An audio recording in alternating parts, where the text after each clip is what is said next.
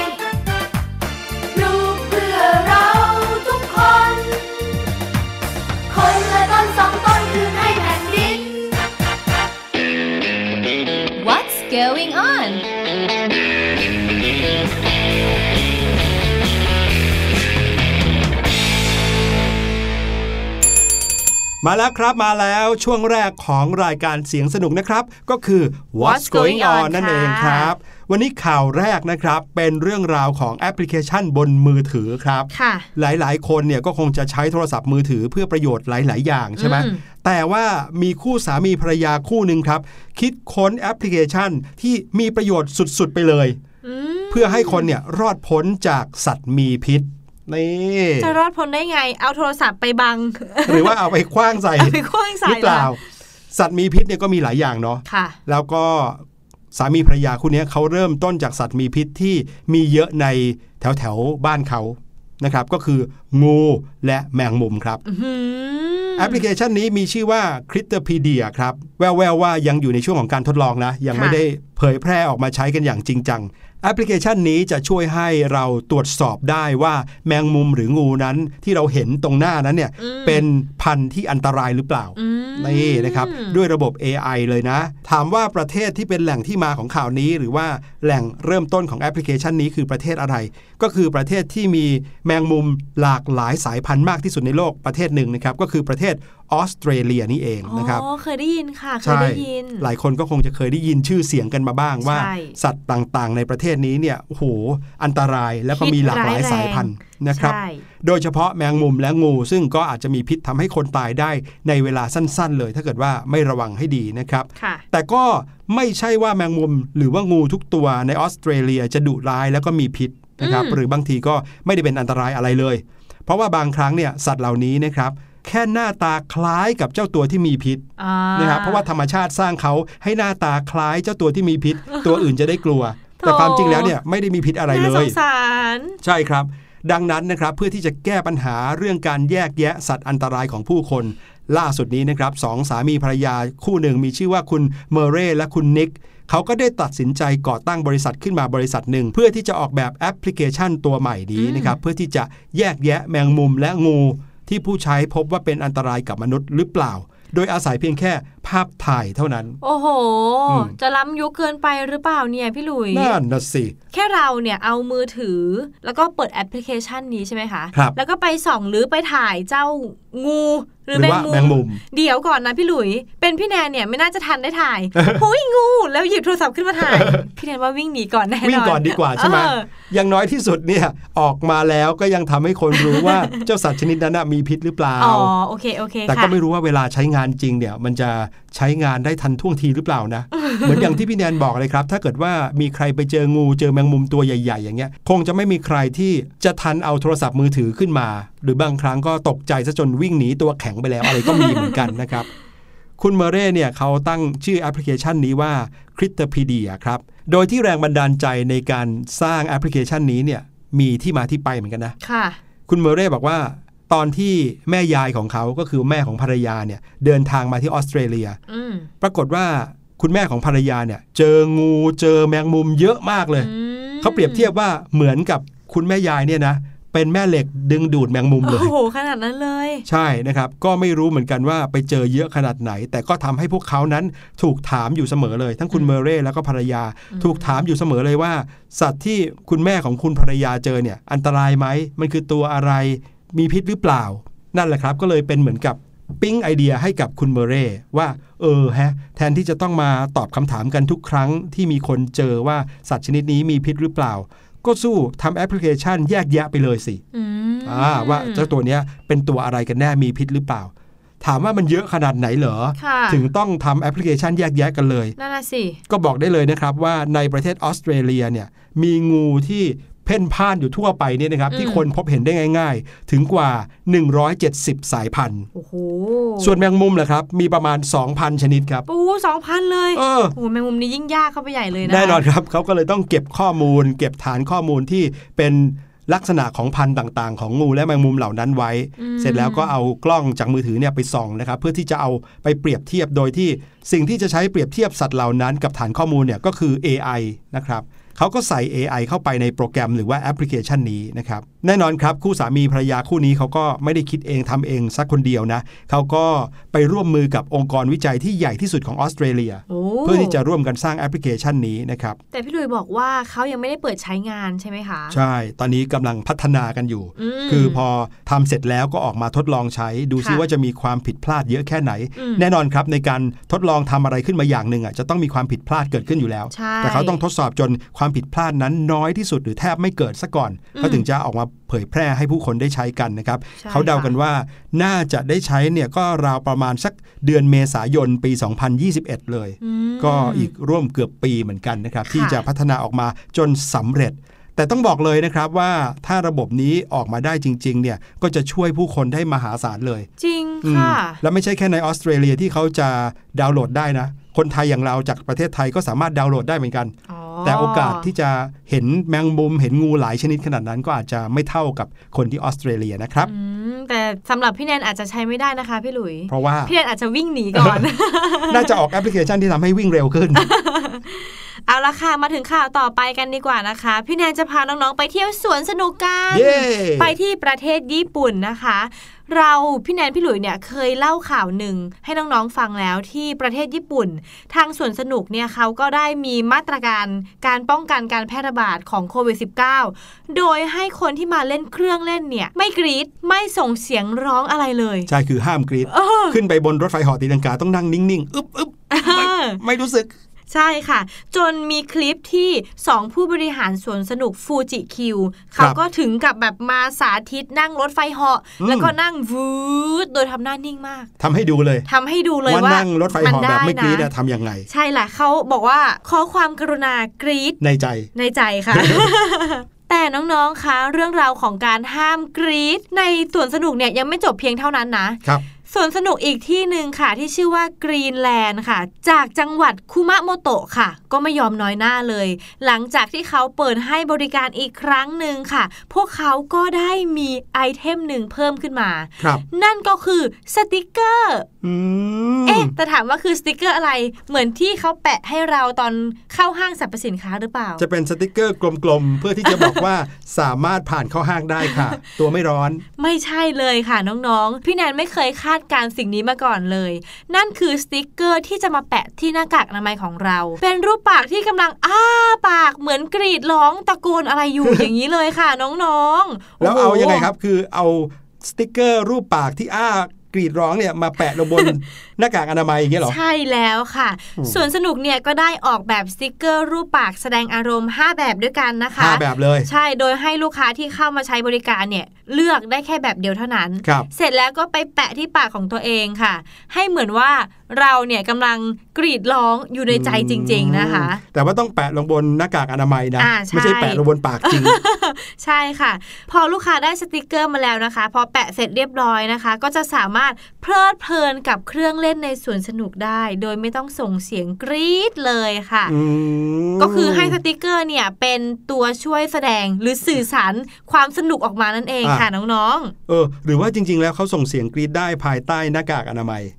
เออนี่ก็ไม่รู้เหมือนกันนะๆคจรับริงค่ะ แปลกมากเลย ดูแล้วรู้สึกเหมือนกับว่า ถ้าใครได้เห็นนะครับ ภาพที่พี่หลุยพี่แนนดูอยู่ตอนเนี้ยอืมเป็นภาพของคนที่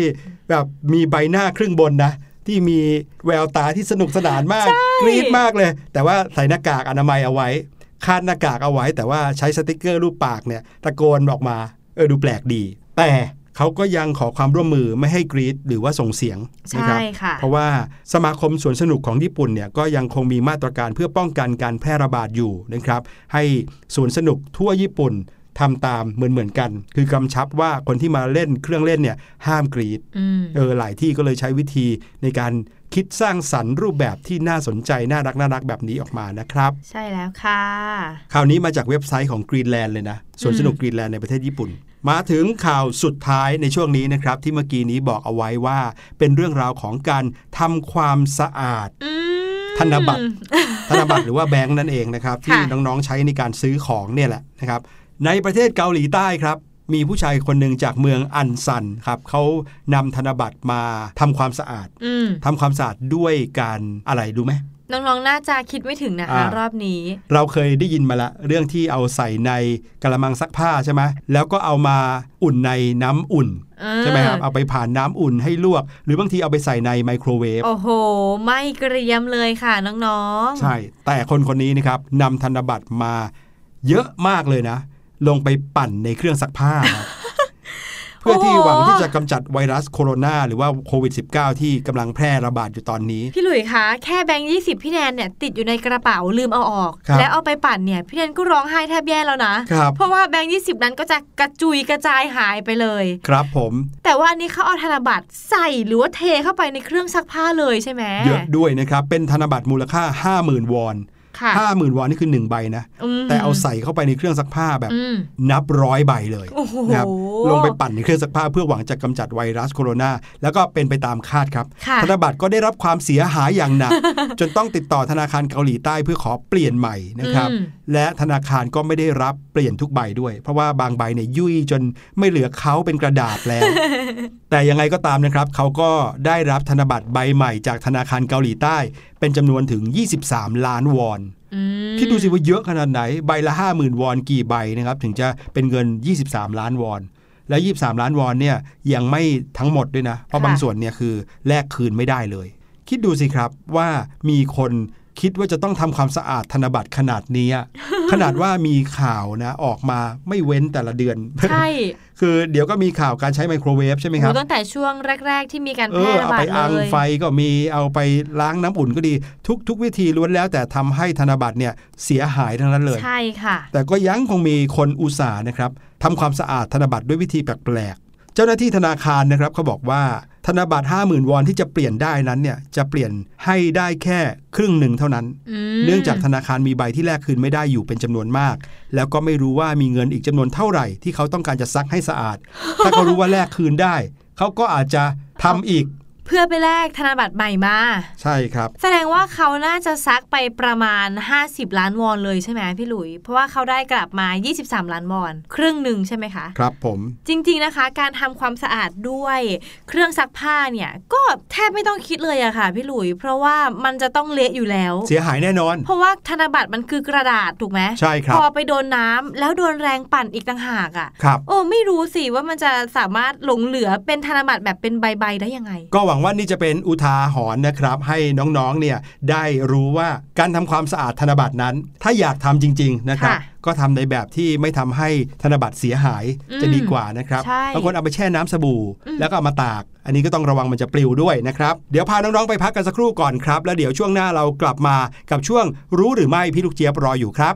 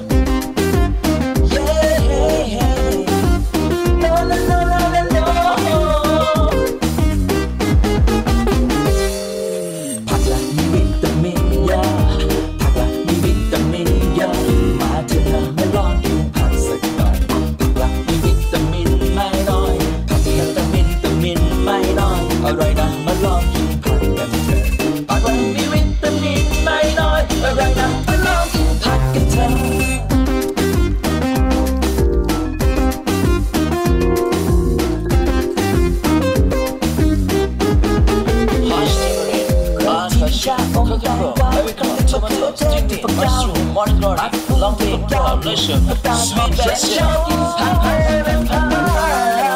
ผักละมีวิตามินเยอะผักละมีวิตามินเยอะมาเถอะนะมาลองกินผักสักหน่อยผักละมีวิตามินไม่น้อยผักมีวิตามินตามินไม่น้อยอร่อยนะมาลองกินผักกันเถอะผักละมีวิต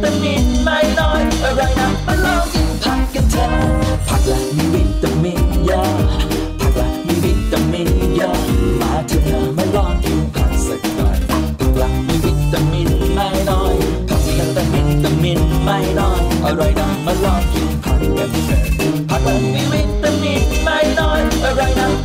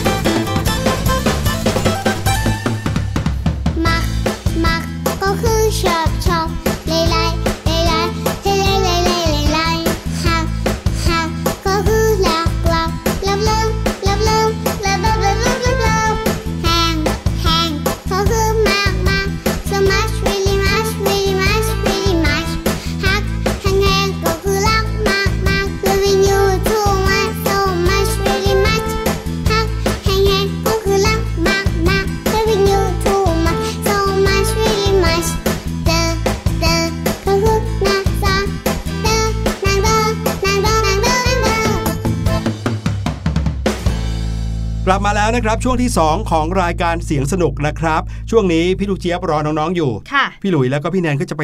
รอฟังเรื่องราวว้าวๆเหมือนกันอืมวันนี้นะครับพี่ลูกเจี๊ยบมีเรื่องเรื่องหนึ่งมาบอกค่ะว่าสิ่งที่พวกเราเข้าใจและสิ่งที่เราเรียกกันมาตลอดนั้น อาจจะไม่เป็นอย่างนั้น อืมไม่ใช่สิ่งที่เราคิด อืมเอ้ย เป็นเรื่องพืชชนิดหนึ่ง เอาอีกแล้วล่ะค่ะอ่าพี่ลูกเจี๊ยบเนี่ยไปฟังกันดีกว่านะครับว่าเป็นเรื่องราวของพืชชนิดไหนอย่างไร ในช่วงรู้หรือไม่ครับ รู้หรือไม่กับพี่ลูกเจี๊ยบสวัสดีค่ะ สวัสดีชาวเสียงสนุกทุกคนนะคะ แล้วก็ขอต้อนรับทุกคนเข้าสู่ช่วงรู้หรือไม่กับพี่ลูกเจี๊ยบนั่นเองค่ะ หิวกันหรือยัง วันนี้พี่ลูกเจี๊ยบมีซุปอร่อยๆ มาฝากทุกคนด้วยนะคะ ไม่แน่ใจว่าน้องๆ เคยกินกันหรือเปล่า แต่รับรองว่าอร่อยอย่างแน่นอนค่ะ มันคือซุปเยื่อไผ่นั่นเองค่ะ อุ้ยพี่ลูกเจี๊ยบไม่ได้บอกว่าน้องๆ เป็นหมีแพนด้าที่จะกินไผ่เหมือนกับแพนด้านะคะ ซุปเยื่อไผ่เนี่ยไม่ได้ทำมาจากไผ่นะคะ น้องๆ ไม่ต้องกลัวค่ะ เอาไม่รู้หรอกล่ะคะแม่น้องๆ รู้หรือไม่คะว่า ซุปเยื่อไผ่ถ้าไม่ได้ทำมาจากไผ่แล้วทำมาจากอะไรล่ะเนี่ยคำว่าเยื่อไผ่ที่อยู่ในซุปเนี่ยนะคะ ก็เป็นส่วนประกอบอย่างหนึ่งในซุปนั่นแหละค่ะ เพียงแต่ว่าเจ้าเยื่อไผ่ที่เรานิยมนำมาทำกับข้าวนั้นเนี่ยนะคะ จริงๆแล้วมันคือ เห็ดตั้งหากล่ะคะ ไม่ได้มาจากต้นไผ่แต่อย่างใดเลยนะคะ แล้วเจ้าเห็ดอันนี้เนี่ยจริง ๆ แล้วมีหลายชื่อด้วยนะ แต่ชื่อที่ตรงตัวตรงกับรูปร่างลักษณะของเขามากที่สุดก็คือ เยื่อไผ่ค่ะ ถ้าอย่างนั้นเดี๋ยวเรามาทำความรู้จักกับเจ้าเยื่อไผ่กันสักหน่อยละกันนะคะ เห็ดเยื่อไผ่นะคะ หรืออีกชื่อหนึ่งก็คือ เห็ดร่างแหค่ะ จากชื่อก็บอกเลยใช่ไหมล่ะว่ารูปร่างลักษณะของเขาเนี่ยมันคล้ายกับตาข่ายค่ะ ส่วนก้านของเห็ดเนี่ยก็คล้ายกับฟองน้ำค่ะ ตอนที่เจ้าเห็ดอันนี้เนี่ยนะคะ ยังแบบยังเล็กๆ ยังอ่อนอยู่เนี่ยก็มีลักษณะเป็นก้อนกลมๆสีขาว คล้ายกับไข่นกอะค่ะ ที่แบบเป็นฟองไข่เล็กๆอะค่ะพอเห็ดเนี่ยเริ่มโตขึ้นเนี่ยนะคะ เจ้าหมวกเห็ดเนี่ยก็จะยืดตัวแทรกออกมาจากเปลือกค่ะ มักจะขึ้นมาเป็นดอกเดียวๆนะคะ พอเจ้าเห็ดอันนี้โตเต็มที่ค่ะ หมวกเห็ดเนี่ยจะมีรูปร่างเหมือนตาข่าย กานเห็ดเนี่ยก็จะเป็นรูพรุนคล้ายกับฟองน้ำค่ะ ส่วนบนสุดของดอกเนี่ยมักจะมีสีเข้มค่ะ และสีเข้มที่ว่านี้นะคะ ไม่ได้มีแค่สีเดียวนะ เจ้าเห็ดเยื่อไผ่เนี่ยนะคะ มีหลายสีด้วยนะ เช่น สีส้ม สีแดง สีขาวสีเหลือง แม้กระทั่งสีน่ารักหวานแหววอย่างสีชมพูก็มีค่ะ ใครที่อยากจะเจอเห็ดอันนี้นะคะ ต้องไปหากันตามป่าที่มีฝนตกชุก หรือไปเข้าป่าช่วงฤดูฝนค่ะ ส่วนในประเทศจีนนะคะ เขาก็มีการเพาะเลี้ยงเห็ดแบบนี้อยู่เหมือนกันค่ะ เขาจะเลี้ยงกันอยู่ 2 ชนิดนะคะ เขาเรียกกันว่าเป็นชนิดกระโปรงยาวสีขาว แล้วก็กระโปรงสีแดงค่ะ ส่วนน้องๆ หรือคุณพ่อคุณแม่คนไหนนะคะ ที่ไม่คุ้นชื่อเลย พี่ลูกเจี๊ยบถามแบบนี้เคยได้ยินชื่อเห็ดคางแหไหมคะ เพราะว่าชื่อนี้ค่ะ เป็นชื่อที่นิยมเรียกกันในภาคอีสานนะคะ ก็หมายถึงอย่างเดียวกันนั่นก็คือเจ้าเห็ดเยื่อไผ่นั่นแหละค่ะส่วนที่ต่างประเทศนะคะ เขาจะเรียกเห็ดชนิดนี้ว่า bamboo mushroom นั่นเองค่ะ ซึ่งค่อนข้างจะตรงตัวเลยเนาะเพราะว่าแบมบูก็คือไผ่นั่นเองนะคะ เห็ดเยื่อไผ่ไม่ได้มีแค่รูปร่างที่แปลกตาเท่านั้น แต่ว่าคุณค่าทางโภชนาการของเขาเนี่ยก็ค่อนข้างสูงด้วยนะคะ ประโยชน์ของเห็ดเยื่อไผ่เนี่ยชาวจีนได้มีการเริ่มนำมาใช้ประโยชน์ตั้งแต่เมื่อ 3,000 ปีมาแล้วค่ะ ไม่ว่าจะนำมาผสมเป็นยาหรือว่าจะเอามาทำเป็นอาหารนะคะ ในสมัยก่อนเนี่ยเจ้าเห็ดเยื่อไผ่เนี่ยเป็นหนึ่งใน 7 ของยาอายุวัฒนะ ที่จัดให้เป็นเมนูเสวยถวายกับฮ่องเต้ในราชวงศ์ชิงเลยนะคะ อย่างที่พี่ลูกเจี๊ยบบอกนะคะ เจ้าเห็ดเยื่อไผ่เนี่ยไม่ได้แค่เอามาใช้กิน หรือว่าเอามาใช้ทำอาหารเท่านั้น แต่ยังรวมไปถึงเอามาใช้ทำยาด้วย ถามว่ายารักษาอะไรนะคะ เขาเอามากินเหมือนเป็นยาบำรุงอะค่ะ เวลาที่ร่างกายเราอ่อนแอ หรือว่ามีอาการอ่อนเพลีย เนื่องจากอาการท้องเดิน ก็จะทำซุปเยื่อไผ่ให้กินนะคะ รวมไปถึงค่ะเจ้าเยื่อไผ่เนี่ยยังช่วยรักษาโรคความดันสูง หรือไขมันพอกตับด้วยนะคะ แต่เวลาซื้อนะคะก็ต้องดูนิดนึงค่ะ เพราะว่าบางร้านนะคะ ก็แอบใช้สารฟอกขาวกับเยื่อไผ่ค่ะ ดังนั้นถ้ากินเข้าไปก็อาจจะเป็นเป็นอันตรายได้นะคะ ทางที่ดีนะคะก็แนะนำให้ซื้อเจ้าเยื่อไผ่เนี่ยนะคะ จากร้านที่เชื่อถือได้ที่มีความปลอดภัยนะคะ อันนี้เราถึงจะเรียกว่าได้ประโยชน์ต่อร่างกายอย่างแท้จริงค่ะ ขอขอบคุณข้อมูลความรู้ดีๆนะคะ จากสำนักบริหารและรับรองห้องปฏิบัติการ กรมวิทยาศาสตร์บริการกระทรวงวิทยาศาสตร์ และเทคโนโลยีด้วยค่ะส่วนวันนี้พี่ลูกเจี๊ยบขอตัวไปกินซุปเยื่อไผ่ก่อนนะคะ ใครอยากกินตามมาได้เลยค่ะ วันนี้ไปก่อนแล้ว สวัสดีค่ะ รู้หรือไม่ กับพี่ลูกเจี๊ยบ โอ้โห เดี๋ยวก่อนนะ พี่ลูกเจี๊ยบ อืมพี่แนนก็คือเข้าใจผิดมาตลอดทั้งชีวิตเนี่ยนะคะ ว่าเยื่อไผ่มันคือเห็ดเหรอเนี่ย ใช่เฮ้ยนึกว่าเยื่อไผ่เนี่ยมาจากข้างในของไผ่หรือว่าไผ่อ่อนๆอะไรเงี้ยเนาะใช่ ค่ะ จริงๆ คือเห็ด แย่แล้วค่ะน้องๆค่ะ และถ้าใครเคยเห็นเนี่ยครับเห็ดเยื่อไผ่ก็จะรูปร่างหน้าตาเป็นเห็ดเลยอืมไม่ได้มีหน้าตาเหมือนไผ่สักนิดเดียวเลยหรออุ้ยอืมตายแล้วพี่แนนเข้าใจผิดจริงๆอะเป็นท่อนๆนะครับ เมื่อก่อนเนี่ยพี่หลุยเคยได้ยินเรื่องเห็ดหูหนูอืมพี่หลุยนึกว่าเขาเอาหูหนูมาทำแต่จริงๆไม่ใช่ไม่ใช่นะครับก็คือเห็ดที่รูปร่างหน้าตาคล้ายกับหูหนูอืมนะครับ ช่วงรู้หรือไม่เนี่ยนะคะ ก็ทำให้พี่แนนได้รู้เลยว่า พี่แนนเข้าใจผิดอะไรหลาย ๆ อย่างมากๆเลยซึ่งก็ต้องนี่แหละค่ะ คอยให้พี่ลูกเจี๊ยบน่ะมาเล่าให้พี่แนนฟัง และครับน้องๆก็จะได้รับรู้เรื่องราวเหล่านั้นไปพร้อมๆ กันด้วยขอบคุณพี่ลูกเจี๊ยบมากๆค่ะ ครับผมเดี๋ยวเราไปฟังเพลงกันหน่อยดีกว่าค่ะช่วงหน้ากลับมานะครับ ห้องเรียนสายชิวพาน้องๆเข้าสู่ชั่วโมงวิทยาศาสตร์กับหิ่งห้อยครับ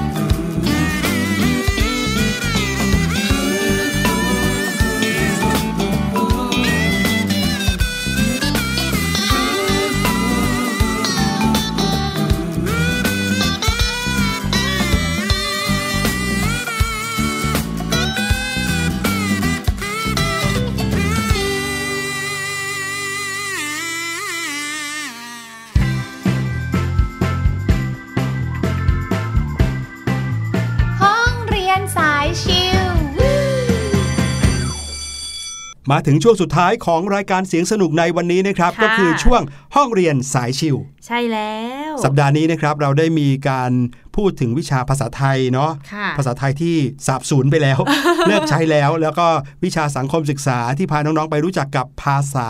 ประจำชาติอาเซียน ใช่ค่ะ วันนี้ถึงเวลาของวิชาวิทยาศาสตร์กันบ้างอืมนะครับ ทุกสิ่งทุกอย่างรอบๆตัวเราอธิบายได้ด้วยวิทยาศาสตร์นะค่ะ อืมไม่ว่าจะเป็นเรื่องของการเคลื่อนไหว เรื่องของแสง เรื่องของเสียง เรื่องของลม ฝน ฟ้า รุ้งกินน้ำทุกอย่างเป็นวิทยาศาสตร์หมดเลยอืมเพราะว่าวิทยาศาสตร์พูดถึงสาเหตุและผลค่ะนะครับ วันนี้เนี่ยพี่หลุยอยากจะพาน้องๆนะครับ มารู้จักกับหิ่งห้อยเป็นสัตว์ตัวจิ๋วตัวเล็ก ๆ ที่มีแสงสว่างในตัวเองเอ๊อ่าน้องๆน่าจะเคยได้ยินนะคะ ครับผมแล้วเจ้าหิ่งห้อยเนี่ยแหละครับ เป็นต้นกำเนิด แห่งไอเดียเลยครับ ที่ทำให้มนุษย์เนี่ยทำให้เกิดหลอดไฟและหลอดไฟเนี่ยก็สว่างขึ้นได้ด้วยจากหิ่งห้อยตัวนี้นี่เอง หิ่งห้อยนะคะ เป็นแมลงปีกแข็งค่ะ ที่มีแสงเปล่งออกมาจากก้นของเขาค่ะ ใช่ใช่มีแสงระยิบระยับตอนกลางคืนเลยนะป๊อบคะแวบป๊อบแวบนะครับอืมแล้วก็มีนักวิทยาศาสตร์คนหนึ่ง ที่เขาเห็นการส่องสว่างของหิ่งห้อยเนี่ยค่ะทำให้เขากลับมาคิดถึงหลอดไฟฟ้าชนิดหนึ่งที่เดี๋ยวนี้คนใช้เยอะแยะเลยอืมก็คือหลอด LED โอ้อ่า เมื่อก่อนเนี้ยถ้าพูดถึงหลอดไฟเนี่ยก็จะเป็นแบบไส้ใช่ไหมค่ะที่ต้องเปิดปิดเปิดปิดปุ๊บไส้ก็จะทำงาน แล้วก็เชื่อมต่อไฟฟ้าเข้าหากันค่ะทำให้เกิดแสงสว่าง แต่ว่าหลอด LED มีหลักการอีกแบบหนึ่งเลยนะครับ